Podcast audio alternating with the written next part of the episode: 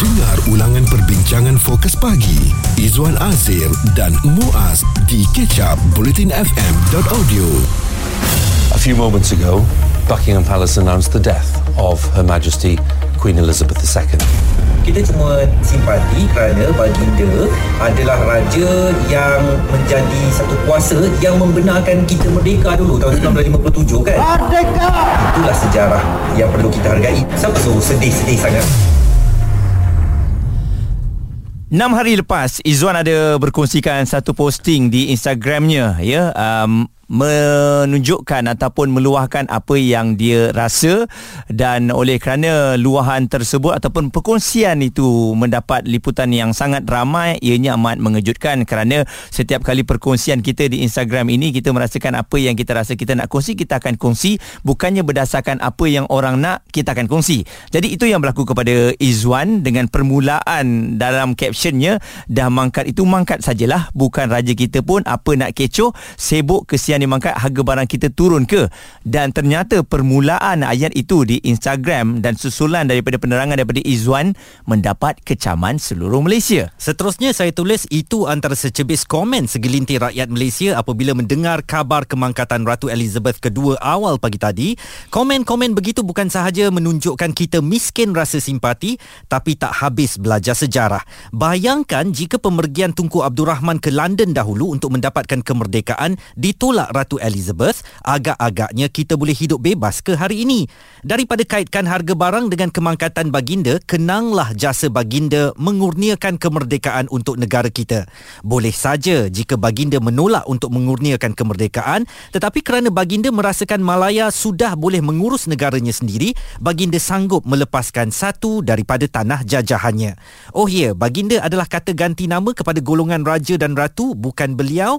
Itu pun orang kita nak buat isu dan di akhir tulisan itu saya menyatakan Your Majesty on behalf of your Commonwealth citizen in Malaysia thank you and goodbye ma'am. Jadi uh, perkongsian itu apabila dihujangi dengan pelbagai komen uh, yang pada awalnya mula-mula menyokong apa yang Izwan nak kongsikan dan kemudian bermulalah uh, pelbagai perbalahan oleh netizen. Ada yang mengatakan uh, kami berdua lah ya terpalit juga sebab kami sama-sama bertugas uh, menyatakan rasa tidak cintanya pada negara dan ada yang mengatakan juga Izzuan telah pun dijajah secara total oleh kerana berdasarkan caption ini saja. Jadi Izzuan, pada awalnya kenapa penerangan ini ataupun uh, caption ini telah pun dikongsikan saya berada di depan siaran televisyen BBC pada pukul 1 pagi ya ketika mm-hmm. itu kabar menyatakan Ratu Elizabeth uh, sedang gering dan uh, sudah mendapat perkabaran daripada London bahawa sebenarnya baginda telah mangkat dan tinggal untuk diumumkan sahaja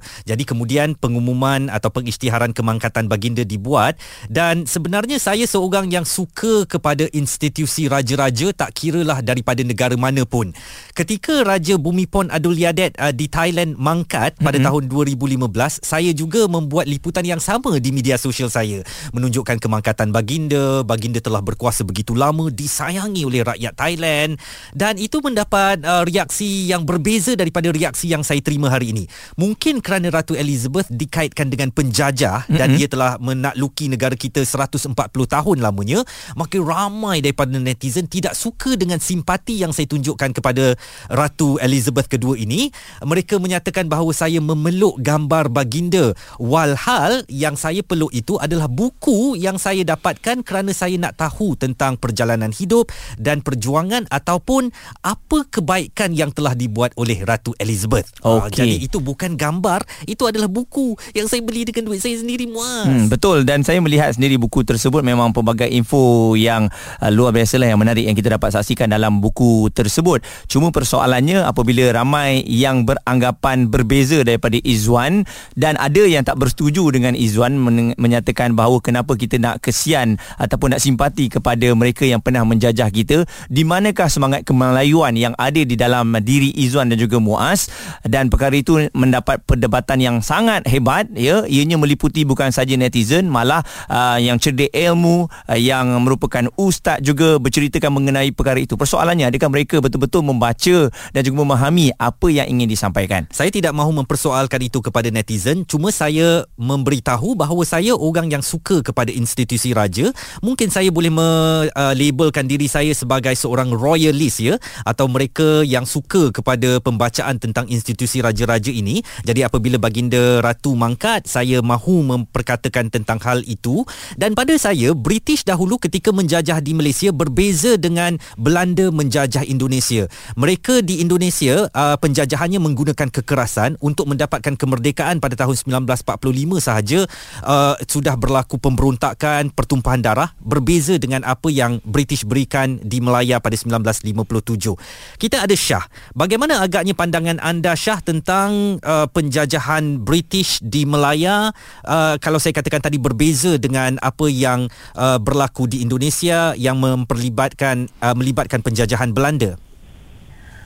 Dalam pendapat saya of course um, first hand story tak boleh diberi lah because time tu memang saya tak beranak lagi lah. Hmm. tapi from the stories from my grandparents and my great grandparents I believe they said during during the British time they had learned a lot. And and learning a lot is because um dalam dalam sejarah tu kami pun belajar yang the first people yang datang menjajah is not the British, mm. it's the Portuguese. Mm-mm. From the Portuguese pergi ke Belanda. Dan sebab tu daripada Belanda pergi ke British. Dan British masuk bukan untuk of bukan secara ganas. Mm. Sebab reason dia orang datang untuk educate orang to to make it more modernized. Mm. So apa tu ada sekolah, uh, ada and I think at that time if if I if I learn right as well, I mean, they treated the Malays very well by educating the Malays to the next level, and they all most Malays got white collar uh, job roles. Hmm. Um, and and and as far as I know, during the war, it is not uh, Malays against the British. It was the Japanese that came to invade, and hence why, as far as I know, the British were trying to protect the Malays and from any any disastrous things that was during World War II lah. Hmm, awak tak takut awak pun dituduh sebagai um, proxy penjajah?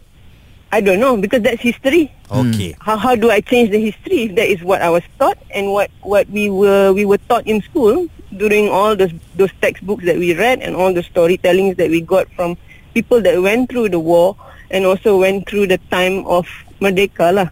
Okay. So as far as I know, even even pertubuhan UMNO or pertubuhan any party at that time was the encouragement from the British. Okay. To sort of let us go. Hmm. So that you you can be independent and you don't need us. So they they were also educating everyone and even the Malays to lead towards that direction. Dan melihat pada komen antaranya Izwan ada yang mengatakan bahawa Izwan Azini adalah Anglophile alaf baru. Hmm, Anglophile hmm. ataupun seorang yang sangat cintakan England. Saya nafikan uh, negara saya tetap Malaysia ini dan saya bukanlah seorang yang suka pergi ke London seperti setengah orang yang ada duit je pergi ke London. Saya tidak. Saya seorang royalist. Saya suka kepada cerita-cerita keluarga diraja. Sesiapa pun raja tu, Malaysia ke, Thailand ke, Jepun ke, Arab mm-hmm. Saudi ke, United Kingdom ke, saya akan cuba ambil tahu dan cuba mempelajari mengenai keluarga diraja ini dan itulah yang saya lakukan ketika kemangkatan Ratu Elizabeth.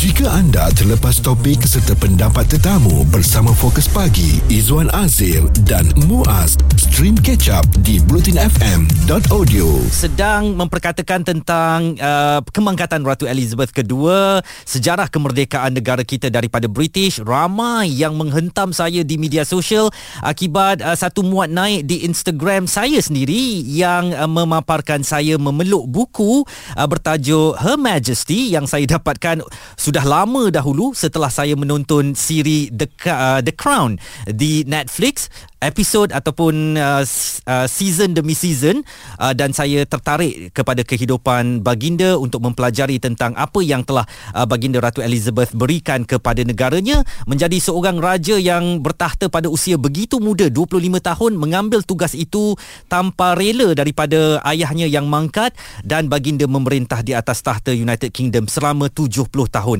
Uh, selalunya apabila saya menyatakan hal-hal begini uh, telah pun menimbulkan rasa tidak senang hati para netizen. Mm-hmm. Ada yang menuduh saya sebagai anglophile atau seorang yang terlalu gila-gilakan negara England ini. Okey dan apabila saya melihat kepada posting bukan saja Izwan malah ada beberapa pemimpin uh, negara kita juga nampaknya semuanya telah pun uh, dihantarkan komen-komen yang negatif uh, antaranya bekas Perdana Menteri Tuan Dr Mahathir Mohamad yang menzahirkan rasa sedih atas pemergian pemerintahan paling lama bertahta di Great Britain dan menurutnya Ratu Elizabeth II merupakan contoh terbaik kepada mana-mana pemerintah yang bernaung di bawah kerajaan berperlembagaan. Mm-mm. Anda faham dan anda lihat betul-betul oh okey ini kita menghargai apa yang dia pernah buat dan kecaman terus masuk ya men- mengatakan bahawa Tun M begini Tun M begitu um, senang nak dipengaruhi penjajah dan sebagainya. Jadi saya melihat uh, perkara ini apabila ianya menjadi perbualan hangat ada di antara kita yang tidak membaca dan tidak melihat pun pautan tersebut. Cuma me, apa melalui di atas perbualan perbincangan yang sedang hebat diperkatakan kiranya macam nak in juga uh, supaya ianya menjadi uh, apa isu terkini yang boleh dibincangkan bersama. Saya begitu terkesan juga kerana saya tertanya-tanya ya uh, sudah lupakah uh, rakyat bahawa Lieutenant Adenan yang mempertahankan Bukit Candu itu berperang di bawah koman ataupun di bawah uh, keseliaan tentera British yang turut sama berjuang untuk menahan asakan tentera Jepun pada ketika itu. Artinya tentera Melayu dan tentera British berjuang bersama-sama untuk ketika itu mempertahankan tanah air. Seperti yang Syah katakan tadi, uh, British datang mereka mengajarkan kepada kita sistem bernegara, mereka mahu uh, Malaya ini maju dan mereka merasakan nanti waktunya telah tiba Malaya akan merdeka. Itu uh, pandangan uh, Syah tadilah ya. Dan sekarang ni kita nak dengarkan apakah orang kita faham mengenai kemerdekaan negara tanah air uh, dan bagaimana mana agaknya kita memperoleh kemerdekaan pada 1957? Bagaimana Malaysia mendapat kemerdekaan adalah melalui para-para pemimpin kita yang berusaha penat dan lelah uh, membebaskan kita daripada penjajah daripada Belanda, Jepun, British dan Portugis awalnya ha itulah disebabkan oleh kebijaksanaan para pemimpin kita sekian. Okey dan hmm. itu uh, saya boleh mengatakan bahawa mungkin saya pun kalau ditanyakan uh, jawapan saya lebih kurang begitu. Surface eh? Surface. Untuk mereka yang bukan macam Izzuan. Saya bukan macam Izzuan yang uh, suka kepada sejarah belajar banyak mengenai sejarah. Um, jawapan saya mungkin begitu. Jadi oleh kerana itu kita bersama dengan Dr Sahul Hamid Muhammad Maidin yang merupakan pensyarah kanan Jabatan Sejarah Fakulti Sains Kemanusiaan Universiti Pendidikan Sultan Idris UPSI. Saya telah pun membacakan tadi apa yang saya muat naik di Instagram saya doktor. Dan doktor sendiri telah meniat melihat uh, Instagram program berkenaan. Ini bukan sesi untuk mempertahankan diri saya, tetapi jika saya salah, saya mahu doktor buat pembetulan dan betulkan pemahaman saya mengenai rasa terima kasih yang perlu kita berikan kepada Ratu Elizabeth kerana uh, membenarkan kemerdekaan Malaya. Setengah daripada kawan saya sendiri menyatakan bahawa jiwa saya masih terpenjara dengan semangat penjajah kerana mengatakan demikian. Baik, baik. Terima kasih, Saudara Izwan. Ya. Jadi persoalan boleh dengar saya? Eh? Boleh. Ya. Baik, baik. Persoalan yang kita bangkitkan di sini adalah bertolak daripada Instagram yang menjadi viral lah eh. Itu milik saudara uh, Izwan sendiri. Sebenarnya saya sendiri ada menulis di dalam Facebook saya berkaitan dengan isu ini. Dan sebenarnya saya mempunyai pandangan yang berbeza dengan apa yang saudara Izwan uh, pamerkan di dalam Instagram saudara Izwan itu sendiri. Okay. Baik, saya berpendapat bahawa tidak salah untuk kita menyatakan, uh, I mean, mengucapkan takziah, eh, condolence kepada British uh, atas kematian Queen Elizabeth itu. Dan saya juga bersetuju bahawa semua pemimpin-pemimpin negara misalnya mengucapkan takziah eh, dari sudut diplomatik, eh, dari sudut hubungan diplomatik dan diplomasi kita dengan negara Britain itu itu adalah sesuatu yang wajar untuk dilakukan. Tetapi mm-hmm. bagaimana daripada sudut sejarah dan juga pengetahuan masyarakat sivil misalnya, adakah kita mengucapkan takziah dan kemudian dia bersedih atau berkabung pula dengan kematian? Queen Elizabeth itu itu kan adakah bertepatan dengan uh, perkembangan sejarah sepanjang pemerintahan British atau kita kata British imperialism itu mm-hmm. di sinilah kita berbeza di sinilah kita berbeza yang saya mengatakan bahawa tidak perlu untuk kita bersedih berlebih-lebihan dengan kematian Queen Elizabeth itu kerana beliau juga membawa dosa daripada British imperialism itu eh? membawa dosa daripada British imperialism itu yang menjajah dan menjarah eh? hampir saya katakan dua, uh, satu per tiga daripada muka bumi ini. British imperialism adalah satu penjajahan yang paling luas. Uh, yang pernah dilakukan antaranya. Sehingga wujud satu peribahasa uh, ataupun kata-kata hikmat lah. Eh, dia kata the sun never set in British Empire. Matahari tidak pernah terbenam di British Empire. Dan kita perlu faham bagaimanakah British imperialism British colonialism itu berfungsi? Dan kita tak boleh ambil lah katakan Queen Elizabeth ni meninggal ya. Queen Elizabeth meninggal. Bukan sahaja perasaan kita di Malaya sahaja. Atau maksud saya tahun 57 lah. Di Malaysia sahaja bukan. Tetapi keseluruhan polisi eh, polisi ke penjajahan British imperialism itu di seluruh dunia. Dari Afrika ke India ke China ke Malaya ke Malaya waktu itu ya jadi kesemua itu kita perlu ambil kira sebelum kita menyatakan kesedihan yang yang saya kata sehingga kita merasakan bahawa kalau tidaklah kerana Queen Elizabeth kita tak merdeka. Itu satu pandangan yang saya kira tidak tepat. Sebab ke, perjuangan kemerdekaan itu bermula lama dan bukan hanya dia bukan berakhir disebabkan oleh pada tahun 1957 ya, 56 hingga 57 kita melakukan rundingan kemerdekaan dan akhirnya Queen Elizabeth bersetuju. Bukan disebabkan itu semata-mata. Mm-hmm. dan dalam sejarah ada disebut tentang alternate history. Kalau tidak berlaku begitu dia berlaku.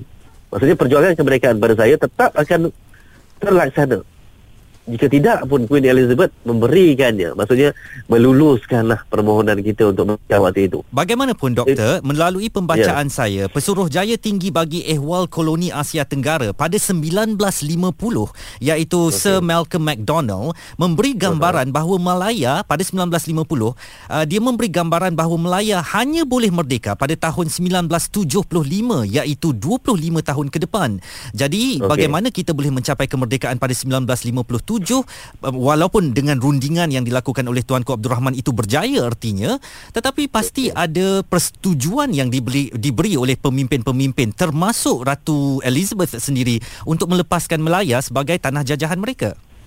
Baik. Ketika perjuangan ketika uh, perkara itu berlaku. Maksudnya McDonald menyatakan itu. Sebenarnya kita kita kena faham bahawa kita sedang berada dalam kancah perang iaitu perang melawan komunis ya 48 hingga 60 walaupun tidak diisytiharkan sebagai perang disebut, disebut sebagai darurat 1948 hingga 60 ini satu kelicikan British. Mengapa British tidak mengisytiharkannya sebagai perang? Uh, bukan the war against communism tetapi dia mengisytiharkan the emergency darurat. Kerana itu juga mempunyai kepentingan terhadap British. Sebab kalau diisytiharkan sebagai perang semua industri British yang berada di Malaya tak boleh nak claim insurans semua tidak akan dibayar dengan ganti rugi. Jadi waktu itu memang eh, projectionnya disebabkan kita sedang berhadapan dengan komunis maka maka McDonald mengatakan okey lama lagi ni kita eh. Dan ini salah satu cara untuk mereka menarik sokongan orang Melayu eh orang yang tinggal di waktu itu di persekutuan tanah Melayu untuk menyokong British imperialism itu polisi-polisi British untuk melawan komunis. Jadi ini adalah ini terkait juga dengan perkembangan antarabangsa. Dr. Sahul Hamid uh, Muhammad Maidin beliau adalah pensyarah kanan Jabatan Sejarah Fakulti Sains Kemanusiaan Universiti Pendidikan Sultan Idris menegur saya mm-hmm. yang katanya kalaupun uh, tidak dibenarkan oleh Ratu Elizabeth somehow uh, pada waktu yang tepat Malaya akan pasti merdeka. Betul ya dan mungkin hari ini kita akan lihat percambahan dan juga perbezaan pendapat antara mereka yang betul-betul belajar sejarah sebab mengajar kepada pelajar kepada mereka yang cintakan sejarah seperti Izzuan yang memang banyak membaca mengenai apa yang dia faham ya. Dan oleh kerana itu hari ini kita nak ajak kalau anda pun ada rasa nak dikongsikan bersama dengan kami 0377225656 sebab ada yang hantarkan WhatsApp kepada kami ni dia kata Izzuan dah kena dekat awak. Tahulah awak sentap. Awak uh, yang awak kritik orang tu orang tu sindir orang ni sindir orang tu pagi-pagi dia radio pula.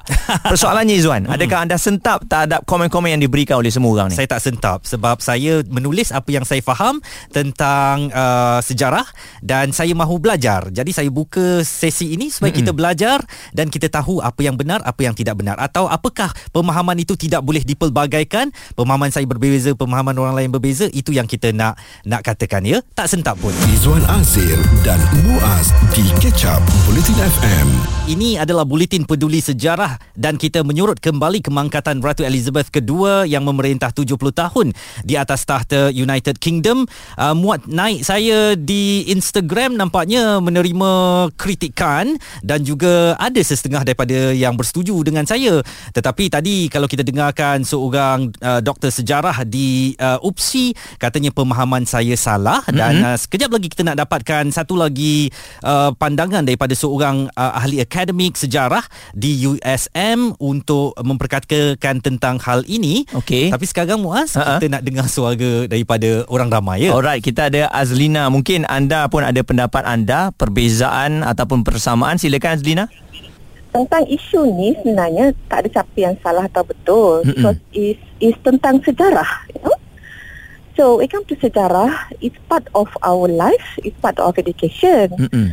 Even saya pun lahir selepas kemerdekaan. Mm-mm. Ayah saya adalah seorang bekas tentera di mana saya masih waktu tu menyaksikan ayah saya tetap pergi hutan melawan komunis. Mm-hmm. Dan again, tanya juga sebenarnya di sini siapa yang penjajah sebenarnya. Saya saya setuju dengan pendapat uh, caller yang first tadi bahawa kita kita belajar sejarah. Dan sejarah apa yang kita perlu tahu adalah we learn something about it. Uh, saya tak ada kata saya mengagumi uh, apa ni um, Queen E tapi kita belajar yang kita boleh bawa positif about it. Benda yang baik ya. Negatif. Mm-hmm. Yes. Bagi saya sejarah is something exciting. You know, mm-hmm. daripada zaman dulu sampai sekarang. Saya pun pernah belajar dekat Indonesia for six years and I know tentang history Belanda dan where else for me, I mean, Alhamdulillah lah walaupun kita dijajah dengan British but banyak kebaikan. Okay, memang ada keburukan tapi we have to look kebaikan itu yang kita nak sebenarnya mm-hmm. Rasulullah pun kata ambil yang baik mm. jangan bawa yang buruk. Ambil yang baik kita belajar and then we just move on. So, I think it, kita kena buat macam tu lah. We have to move on. We have to buka hati buka minda dan terima dan bawa ambil yang baik dan keep continue and be positive about it dan you just move on. Tu je. Itu tadi pandangan daripada Azlina di Ampang dan seorang lagi di ibu negara Zaim nak memberi pandangan. Apa pandangan awak Zaim Okey Zuan um, Tentang posting Zuan di Instagram tu mm-hmm. Saya baca uh, Saya bersetuju yang kita perlu menyatakan simpati uh, Kita tak boleh lah bila ada orang yang meninggal Ataupun siapa-siapa yang meninggal sekalipun Kita nak kena kecam Mengeluarkan kenyataan negatif Yang tu saya setuju uh, Tapi bila Zuan mengatakan yang Kita kena menghargai Ratu Elizabeth Queen mm. Elizabeth Sebab dia menggunakan kemerdekaan mm-hmm. uh, Itulah seolah-olah Yang Eh kita ni mereka hanya semata-mata sebab England ke? Uh, kita ni mereka ni semata-mata pengurniaan daripada pihak yang lain ke? Hmm. Uh, itu seolah-olah kita menidakkan perjuangan uh, yeah. atuk nenek kita. Ya, yeah, kita bersetuju dan kita menerima yang England lah jajah kita. Hmm. Malaysia ni lahir sebab England lah. Seolah-olah yang kita dah menafikan perjuangan-perjuangan yang uh, betul atuk nenek kita. Um, contoh kita tengok filem Mak Kilau, kita tunjuk, kita tengok yang uh, penjajah tu daripada Inggeris uh-huh. dan Mak Kilau pun menentang Inggeris. Uh. Ya saya saya faham betul uh, Elizabeth Queen Elizabeth yang bagi um, uh, kemerdekaan tu kepada kita tetapi bila statement seolah-olah mengurniakan tu ah, perkataan dan kena, pengurniaan itu uh, ya. Hmm. Seolah-olah kita kena menghargai Queen Elizabeth sebab dia bagi merdeka. Oh. So perjuangan yang sebelum-sebelum ni macam mana? saya rasa kat situ lah yang mungkin Izzuan apa pendapat kecaman dan saya pun tak bersetuju dengan kenyataan tu sebab um, walaupun ya kita memang bersetuju kita memang terimalah uh-huh. England adalah penjajah dan kita ni merdeka sebab um, rombongan kita ke London, ke untuk dapatkan kemerdekaan. Tapi usaha-usaha tu bukannya datang sekali. Ah okey Queen Elizabeth kita nak merdeka so kita dapat hmm. perjuangan tu berlarutan lebih 50 tahun untuk kita mendapatkan kemerdekaan tu Baik, uh, Zaim, yeah. saya minta maaf lah kalau perkataan peng, yeah. uh, pengurniaan itu mengganggu awak ya. Awak punya jelas awak punya. Terima kasih Zaim. Uh, dan Izwan ada juga yang berpendapat seperti doktor katakan tadi perkataan meratapi. Ini hmm. kita tengok perkataan demi perkataan lah yang spark orang marah sangat eh, tadi. Tapi saya tak guna perkataan meratapi. Ha? Saya tak guna perkataan meratapi. Ya seolah-olah meratapi. Oh seolah-olah. Seolah-olah tapi meratapi. Meratapi. subjektif. Ya, Itu kan, uh, ah. mungkin meratapi itu seolah-olah meratapi itu adalah pegang buku. Okey, pegang, pegang buku. buku dan peluk dengan muka sedih eh. Ya. Apa yang awak jangkakan apabila ada seorang meninggal dunia? Saya peluk buku dan saya macam Hip hip hooray Dia dah mati Macam tu ke? Ya. Takkankah saya tidak boleh menjadi seorang manusia sejagat Yang menunjukkan seorang nenek tua hmm. Mangkat meninggalkan keluarganya Dan saya membaca bukunya Bagaimana Ratu Elizabeth ini Berusaha melakukan yang terbaik Untuk negaranya ya hmm. Dari usianya seorang anak gadis Sehinggalah dia seorang nenek Dia dah banyak melakukan Dia rentas zaman Dia dah buat macam-macam Okey kalau saya cakap macam ni Awak kata marah hmm. Oh dia ni Tak ini dari pembacaan buku saya Dan Ya. saya nak ucapkan uh, Apa yang dia buat itu adalah satu inspirasi Bagaimana seorang pu- perempuan wanita Boleh melakukan semua tugas tu Yang kalaupun diberikan kepada saya sebagai lelaki Belum tentu saya boleh melakukan Seperti apa yang Ratu Elizabeth lakukan Okey, dan satu lagi saya rasa oleh kerana peluk buku tu kalau kita tukar kepada hanya gambar buku saja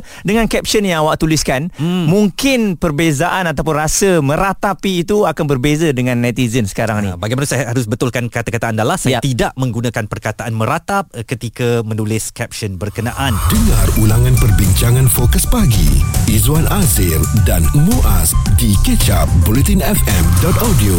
Buletin Peduli Sejarah. Kita menyorot tentang uh, polemik yang berlaku uh, kemangkatan Ratu Elizabeth ini. Nampaknya rakyat Malaysia memang tak suka siapa pun buat komen tentang kemangkatan baginda. Uh, kalau Tun Dr Mahathir menyatakan bahawa baginda adalah role model raja berpelbagai yang baik semua di bawah tu komen yang negatif sahaja. Mm-mm. jadi nampaknya ada satu sentimen negativity di sini uh, daripada rakyat Malaysia kepada penjajahan ataupun uh, pemikiran kita kepada penjajahan British yang berakhir pada 1957. Okey, 6 hari lalu Izwan ada post uh, satu gambar bersama dengan buku Queen Elizabeth yang mana dia baca dan uh, gambar itu uh, bersama dengan captionnya yang telah pun spark um, pelbagai um, perasaan, pelbagai pendapat yang berbeza seluruh rakyat Malaysia dan lebih luar biasanya komen-komen yang uh, disampaikan kepada kami itu um, ya kami boleh terima seadanya tak ada masalah cuma jom kita tengok antara komen-komen yang mereka hantarkan.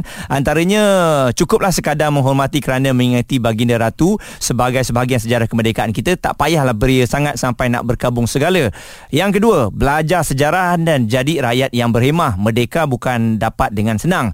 Lepas tu ada juga yang ketiga jijik ada manusia seperti ini. Jijik seperti mana tu? Mm-mm. Seorang yang juga melahirkan uh, suara hatinya adalah seorang ahli akademik dari Universiti Sains Malaysia iaitu Dr. Muhammad Azmi Arifin. Beliau adalah pensyarah kanan bahagian sejarah Pusat Pengajian Ilmu Kemanusiaan Universiti Sains Malaysia. Tulis beliau di Facebook, kadangkala yang buta sejarah suka mengajar yang jahil sejarah untuk terus menjadi jahil dan sebutannya. Kata falsampah yang baru habis belajar sejarah. Dr. Azmi, saya nak tahu begitu sampah ke penulisan saya di Instagram itu, Doktor? Okey, uh, terima kasih kerana uh, bertanya dan ingin mendapat penjelasan lah uh, tentang apa yang telah saya uh, tulis dalam pautan Facebook itu. Sebenarnya itu adalah satu uh, gimmick lah uh, yang saya berikan uh, menggambarkan bahawa uh, saya menolak lah uh, tafsiran yang telah dikemukakan Uh-huh. tentang uh, aspek kemerdekaan ini ya. Mm-mm. Kerana bagi saya sebenarnya sejarah itu memang telah uh, disilap sebut dan dalam keadaan yang uh, bagi saya tidak sesuai lah ha, kerana kita masih lagi menyambut hari kemerdekaan ha, dan dia sangat-sangat kebetulan Hmm. bagi saya. Ha. Uh, cuma dari segi tafsiran sejarah, sejarah itu bagi saya sangat tidak betul lah ha, dan tidak uh, tidak wajar kerana uh, saya, apabila saya baca saya dapati uh, Tuan Izzuan eh, Yes. uh, menggambarkan bahawa uh, Queen Elizabeth, uh, Ratu Elizabeth telah membuat keputusan untuk memberikan kemerdekaan kepada tanah Melayu uh, pada tahun 1957. Uh, yang digambarkan seolah-olah kalau Queen itu tidak memberikan uh, kemerdekaan maka kita tidak akan merdeka. Mm-mm. Uh, bagi saya itu satu satu uh, ketidaktepatan fakta lah uh, kerana bukan Queen yang membuat keputusan untuk memberikan kemerdekaan atau tidak. Uh, kerana Queen sebenarnya tidak uh, tidak ada kuasa uh, pemutus uh, dalam soal ini. Uh, sebaliknya yang berikan ialah kerajaan British uh, dan itu melalui perundingan-perundingan yang panjang lah. Uh. Dan apa sebab uh, barangkali kita kena lihat baliklah ha? apa sebab dia diberikan. Adakah British itu begitu mulia sangat mendapat arahan daripada Ratu Elizabeth misalnya untuk berikan kemerdekaan. Ha? Kita kena faham senario sejarah yang yang berlaku kerana sebenarnya British terpaksa memberikan kemerdekaan ini bukan masalah British mahu beri atau tidak. Memang kerajaan British terpaksa memberikan kemerdekaan kerana sejak tahun 1941 lagi ha, uh, tak silap saya bulan Ogos ha, 1941 lagi British telah pun menandatangani uh, piagam Atlantik eh, dengan pihak Amerika Syarikat dan juga PBB dan uh, tanda tangan itu menjelaskan bahawa British setuju untuk memberikan kemerdekaan uh, setelah uh, British hilang uh, kuasa ketenteraan dan ekonomi pada Perang Dunia Kedua. Dan uh, patutnya sebenarnya kemerdekaan diberi pada tahun 1945 lagi. Kerana selepas Perang Dunia Kedua itu uh, yang Atlantik itu sudah ditandatangani dan British sebenarnya sudah bertuju. Sebab itu kita melihat uh, setengah negara tanah jajah British telah pun diberikan kemerdekaan awal tahun 1945. Indonesia. Uh, tetapi masalah ya mm-hmm. uh, ya banyak negara. Kemudian uh, apa ni betul salah uh, sampailah uh, bahkan tahun 1980-an pun ada negara yang sangat lewat diberi kemerdekaan. Brunei sebagai contoh. Hmm. Jadi uh, ya jadi dalam konteks ini sebenarnya BT menggunakan pelbagai helah. Dia, dia, dia bukan mahu memberi ya, bukan ikhlas mahu memberi, dia terpaksa beri kan. Dan uh, piagam Atlantik itu ditandatangani dalam keadaan dia terpaksa mengikut uh, syarat-syarat daripada pihak Amerika kerana dia perlukan bantuan mereka dalam uh, dalam perang tersebut. Uh. Dan British uh, dalam proses itu menggunakan berbagai helah untuk memberikan kemerdekaan. Dia bukan beri secara mudah. Eh? Tahun 1957 itu sebenarnya bukanlah kemerdekaan seperti yang kita fikir pada ini. Barangkali kekeliruan ini kerana tidak dijelaskan dengan begitu jelasnya proses itu bagaimana dicapai dan apa yang kita dapat daripada tahun 1957. Eh? Buku-buku teks kita tak jelaskan sangat tentang uh, proses ini yang seolah-olah menggambarkan tahun 1957 itu kita merdeka secara mutlak. Nah itu masalahnya. Jadi British ini dia sebelum diberikan kemerdekaan tahun 1957 dalam keadaan dia terpaksa, sebenarnya dia dia sudah sudah pun patut memberikan tahun 45 lagi ya dan dia melengah-lengahkan dengan mengambil tindakan yang pelbagai lah untuk memastikan bahawa proses kemerdekaan itu tak, tidak dapat diberi. Nah, misalnya dia menekan gerakan nasionalis ya, kelompok uh, kiri dan, dan kanan juga uh, misalnya UMNO masa pada masa itu. Uh-huh bukan bukan kelompok elit-elit kanan saja dalam dalam UMNO pada kiri yang turut, terlibat menubuhkan UMNO ha, dan BT bertindak untuk memecahkan uh, perpaduan kelompok kanan dan kiri ini dengan uh, memanipulasi peranan kelompok elit eh. hmm. dan satu, satu lagi proses yang saya ingat uh, perlu dinilai semula dalam konteks sejarah ialah darurat itu sendiri pada tahun 1948 ha, kalau kita belajar dalam sejarah disebut dalam buku-buku teks darurat itu disasarkan terhadap kelompok komunis hmm. Tetapi yang tidak dijelaskan sebenarnya ialah darurat itu sasaran utamanya adalah kelompok yang memperjuangkan kemerdekaan. Bukan kelompok komunis. Kerana British tidak sanggup untuk memberikan uh, kemerdekaan kepada kelompok yang dia tidak begitu serasi. Ya, terutama kelompok yang membentuk petugas MCDA pada tahun 1947 dan mengemukakan usul lembaga rakyat ya, pada tahun tersebut uh, yang telah mengikuti semua syarat British untuk mencapai kemerdekaan antara ini terpaksa menerima kerakyatan uh, bukan Melayu uh, sebagai uh, rakyat tanah Melayu. Doktor, uh, um, tapi ya ya. Doktor, uh, saya uh, berterima kasih atas penerangan yang doktor berikan. Uh, cuma apabila doktor kata ini bukan keputusan Queen Elizabeth, ini adalah keputusan kerajaan uh, British, bukankah kerajaan British itu sendiri bergerak under His Majesty's name? Betul tapi uh, ratu itu sebenarnya di bawah uh, uh, apa ni saja perlembagaan sistem dia uh. hmm. memang atas nama ratu uh, tapi sebenarnya bukan dia yang buat keputusan uh. dia hanya menerima apa yang telah kerajaan telah putuskan dan dia melalui satu proses perundingan yang panjang dia bukan kata hari ini dia dia bersetuju ratu bersetuju maka kerajaan ikut dia bukan macam tu uh. ratu hanya sayang apa yang telah kerajaan putuskan uh. hmm. Uh, jadi apa ni bagi saya itulah tahun 1957 tu kita fikir itu kemerdekaan ya. Kita kena ingat prosesnya bagaimana dicapai. Uh, kenapa British beri tahun 57? Kenapa mm-hmm. British tak beri awal? Kerana pada tahun 1957 itu sebenarnya British sudah pun memikirkan bahawa dia tidak akan menguntungkan bagi dia untuk beri kemerdekaan uh, untuk terus kekam takbir tanah Melayu sebagai penjajah kerana dia tidak menguntungkan dari segi ekonomi. Hmm. Dan apabila kemerdekaan itu diberikan tahun 57 setelah semua syarat British dipenuhi uh, iaitu British mahu supaya kerakyatan Jusoli uh, di, di, diterima uh-huh. uh, yang menyebabkan akhirnya pada tahun 1957 kita menerima hampir 2 juta orang kerakyatan secara Jusoli uh. yang telah ditentang pada tahun 1946 melalui Malayan Union. Malayan Union. 57 itu kita memenuhi Malayan Union. Uh. Jadi kita kena faham kemerdekaan sebenar tahun 57 itu dan ki- a- ada syarat-syaratnya. Kemerdekaan dia ni siapa yang telah ditetapkan oleh penjajah syarat-syarat dia. Dan kita kena ingat bahawa 57 itu masa diberikan kemerdekaan bukan British memberikan kemerdekaan yang mutlak. Memang kita baca sejarah yang yang ada ni terlalu ringan sangat. Eh? Mm-mm. Dokumen-dokumen pertama kita tak baca.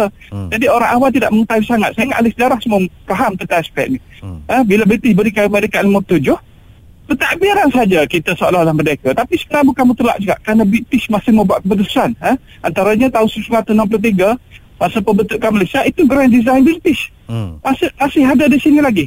Dan kemudian, ta- tahun 57 itu, setelah diberikan kemerdekaan, dari segi ekonomi, dari segi pertahanan, eh, dari segi hak-hak kemerdekaan itu semua ditetap, ditetapkan oleh British. Eh, dari segi ekonomi syarikat-syarikat masih syarikat British. Pelabuhan kapal British, modal British, bank British, eh, semuanya milik British.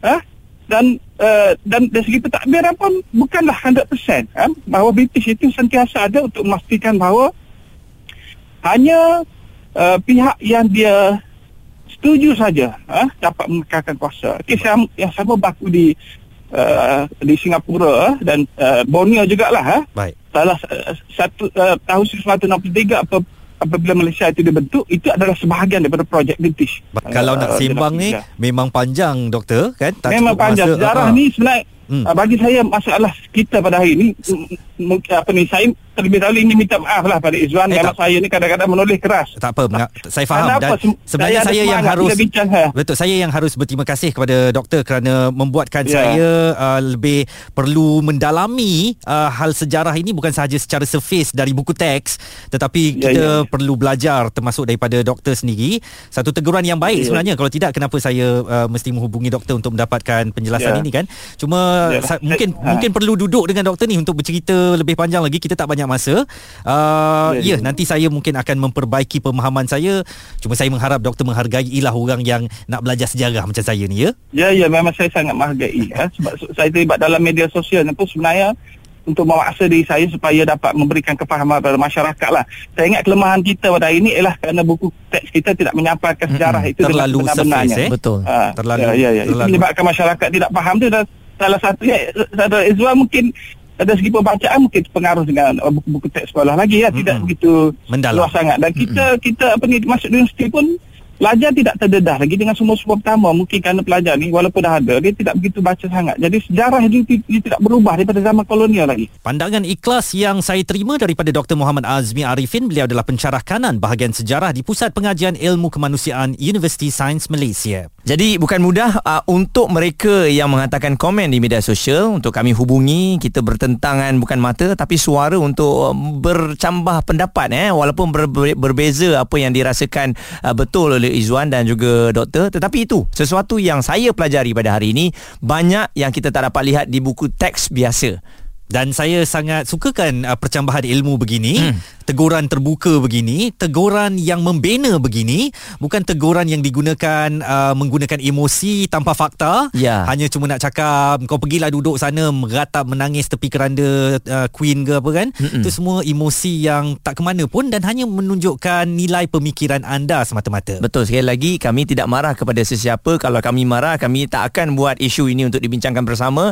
Jadi ini perbincangan yang Ilmiah. yang ilmiah ya, hmm. de, perbincangan dewasa bukan berdasarkan um, rasa hati kalau tidak kalau nak ikutkan marah saya rasa Izzuan dah boleh marah semua orang kot tapi itulah dia. Kita nak sama-sama dapat dan kita tengok mana yang betul mana yang salah. Sekejap lagi kami nak menghubungi seorang ustaz pula yang mungkin nak memberi pandangan tentang teguran yang dibuat oleh beberapa ustaz kepada saya yang menggunakan beberapa perkataan cantik yang saya kategorikannya kepada saya. Dengar ulangan perbincangan fokus pagi Izwan Azir dan Muaz di kecap bulletinfm.audio. peduli sejarah sebab kita nak belajar mengenai sejarah kemangkatan Ratu Elizabeth II yang menjadi perbualan uh, secara global uh, tapi di Malaysia pastinya masing-masing mempunyai pendapat yang berbeza mm-hmm. tak apa kita raikan pendapat yang berbeza ini dan saya yakin uh, pembelajaran sejarah ni adalah pembelajaran yang berterusan mm-hmm. bukannya um, hanya takat sekolah rendah dan juga sekolah menengah dan kita harus tahu juga ada beberapa fakta yang mungkin tak dimasukkan di dalam buku untuk menjaga ketenteraman awam bersama dan ianya anda boleh dapatkan di contohnya di arkib negara. Um, banyak benda-benda yang mungkin kita tak boleh dapat di tempat yang lain kan. Dokumen-dokumen yang uh, first hand ini mm-hmm. uh, kita boleh baca supaya kita lebih faham lagi dan uh, saya mula belajar sesuatu dalam sesi hari ini sebenarnya saya boleh terus melindungi diri saya di balik Instagram untuk tidak mengatakan apa-apa tetapi uh, kerana kita nak sama-sama belajar Mm-mm. apatah lagi esok hari Malaysia kita Betul. nak tahu fakta sebenar kemerdekaan negara kita sebab tu tadi kita menghubungi uh, para ahli akademik di universiti dan juga dengarkan suara rakyat di akar umbi ini tentang perasaan mereka kepada apa yang mereka baca daripada penulisan saya dan salah seorang yang turut memberi respon kepada uh, apa yang saya tulis dengan tindakan saya memeluk buku yang saya beli untuk pembacaan saya mengenai supaya saya dapat memahami siapa dia Ratu Elizabeth II ini adalah seorang figura agama yang cukup terkenal Mm-mm. yang tak perlu diperkenalkan lagi saya pun tak nak sebut nama dia tapi bahasa-bahasa yang digunakan ketika menegur saya itu cantik dalam tanda kurungan ya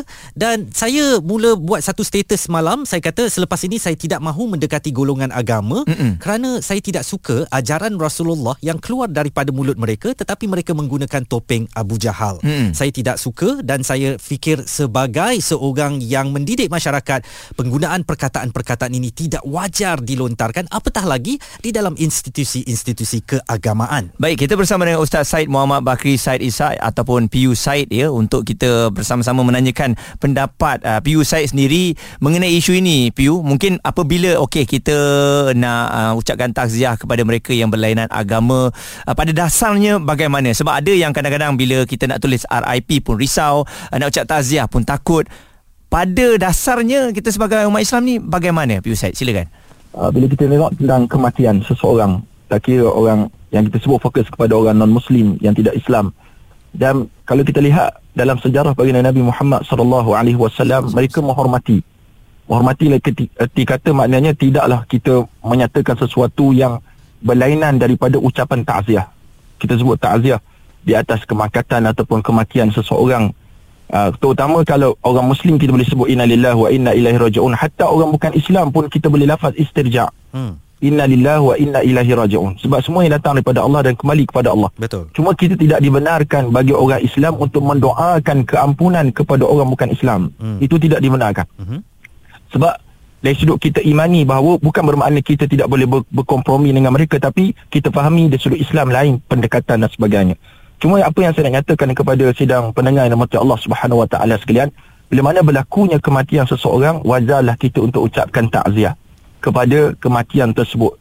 Uh, terutama yang fokus kita bincang tentang Ratu Elizabeth yang meninggal dunia uh, bau-bau ni, kita ucapan takziah di atas kemakatan beliau dan ucapan tersebut memadai. Kafar dan masyarakat sebut kafar lah, memadai ucapan tersebut kita ajukan kepadanya dan terutama Allah Subhanahu Wa jangan kita lebih daripada tu. Jangan lebih daripada tu maksudnya kita mau doakan sampai ada yang yang pergi buat umrah untuk umrah untuk Queen Elizabeth itu itu tidak dibenarkan. Mm-mm. Itu maknanya gulu melampau dalam agama itu tidak dibenarkan. Ah, itu dari sudut pandangan saya lah. Dari sudut apa disebut oleh para ulama dalam urusan untuk ucapan takziah kepada uh, orang non muslim wallahualam Baik, uh, dan bagaimana pula um, komen PU tentang kata-kata yang dilontarkan uh, kepada sesiapa sahaja uh, yang berbeza pandangan, terutamanya dari golongan agamawan sendiri menggunakan atau memilih untuk menggunakan kata-kata kesat, uh, mungkin saja dia memikirkan bahawa itu satu bentuk lucu atau dijadikan bahan tawa, tetapi apabila ia boleh mengganggu emosi orang lain,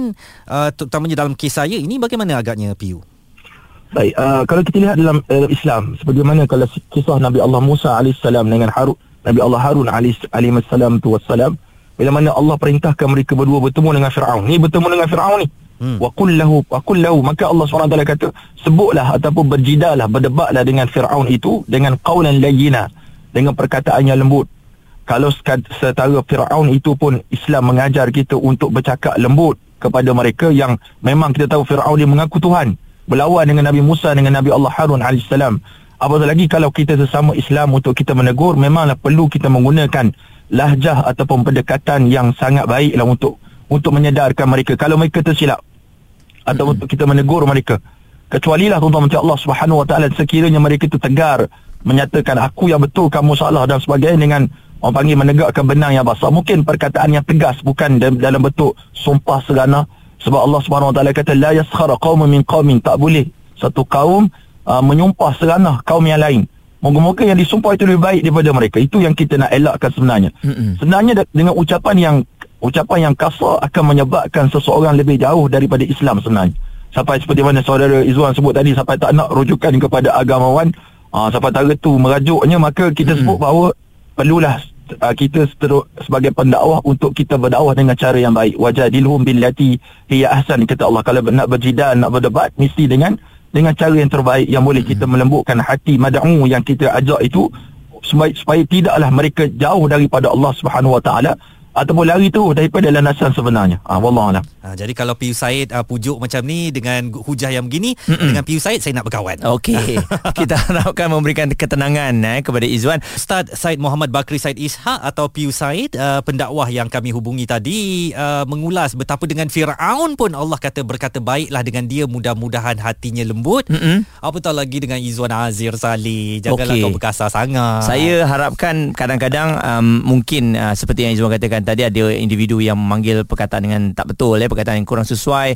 Uh, risaunya dia tak baca pun artikel tu. Hmm. cuma bercerita ataupun orang uh, kongsikan dan dia uh, ber apa dia keluarkan dia punya dakwah tu berdasarkan orang cerita kepada dia. Saya suka awak. Husnuzon. Husnuzon. Saya baik. Betul kita bersangka baik kepada semua orang. Walaupun komen-komen ni kalau dapat kepada anda sendiri pun saya rasa tak boleh nak buka akun Instagram. Hmm. tapi tak apalah kita terima seadanya. Dan Izwan bagaimana Izwan? Apabila dah kita kongsikan uh, pada hari ini okey perasaan um, awak uh, satu jam yang cukup uh, terisi untuk saya Instagram saya ya tentang post itu saya katakan terus terang di sini saya tidak akan padam hmm. saya tidak pernah memadam apa-apa gambar apa-apa komen di Instagram saya itu bukan amalan saya hmm. uh, sekalipun orang yang saya dalam Instagram saya itu dah bergaduh dengan saya ke dah putus sedara ke apa gambarnya tetap ada di situ saya hmm. tak pernah padam kerana itu adalah sejarah sesuatu yang uh, saya lalui dan saya tidak memadam sejarah hidup saya okay. apa yang boleh saya lakukan ialah mungkin saya akan muat naik satu lagi posting mm-hmm saya nak peluk gambar buku gambar hmm.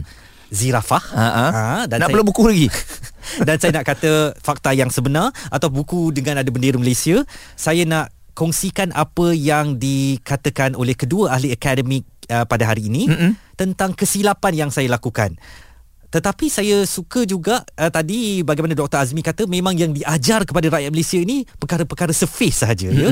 Untuk kita tahu dengan lebih dalam dengan lebih jelas kita kena kaji dokumen-dokumen first hand atau first class ini yang tersimpan di arkib-arkib. Kiranya awak boleh menerima segala kritikan ini? Saya memang boleh terima kritikan. Okey dan ada yang kata Izwan kena minta maaf uh, mungkin menyusul di dalam posting-posting saya di media sosial. Okey, rakyat Malaysia, ayuh kita um, teruskan kehidupan kita, hmm. ya, mana yang baik kita ambil sebagai teladan yang baik ya. Dan uh, sememangnya dengan posting itu bukan menggambarkan seseorang itu dijajah teruk kerana kita masih lagi melihat dan juga menonton perlawanan bola sepak Inggeris pun. Hmm. Kalau nak kata di, dijajah dan sebagainya. Ha, ha, Jadi kan. ayuh move on sesimpel itu, anda tak boleh tengok kepada caption tu dan mengatakan oh Izzuan ni orang British dan sebagainya. Hmm. Uh, kita tak nak cerita mengenai kebaikan tapi yalah faham-faham sendiri nah. Awak pun tengok uh, Manchester United lawan Liverpool pukul 3 pagi tak tidur. Oh tak ada pula saya kata minda awak terjajah ya. Tapi kalau awak merasa kurang senang dengan saya tak apalah. Sekarang juga saya cakap saya minta maaf. Jika anda terlepas topik serta pendapat tetamu bersama Fokus Pagi Izwan Azir dan Muaz, stream catch up di blutinfm.audio.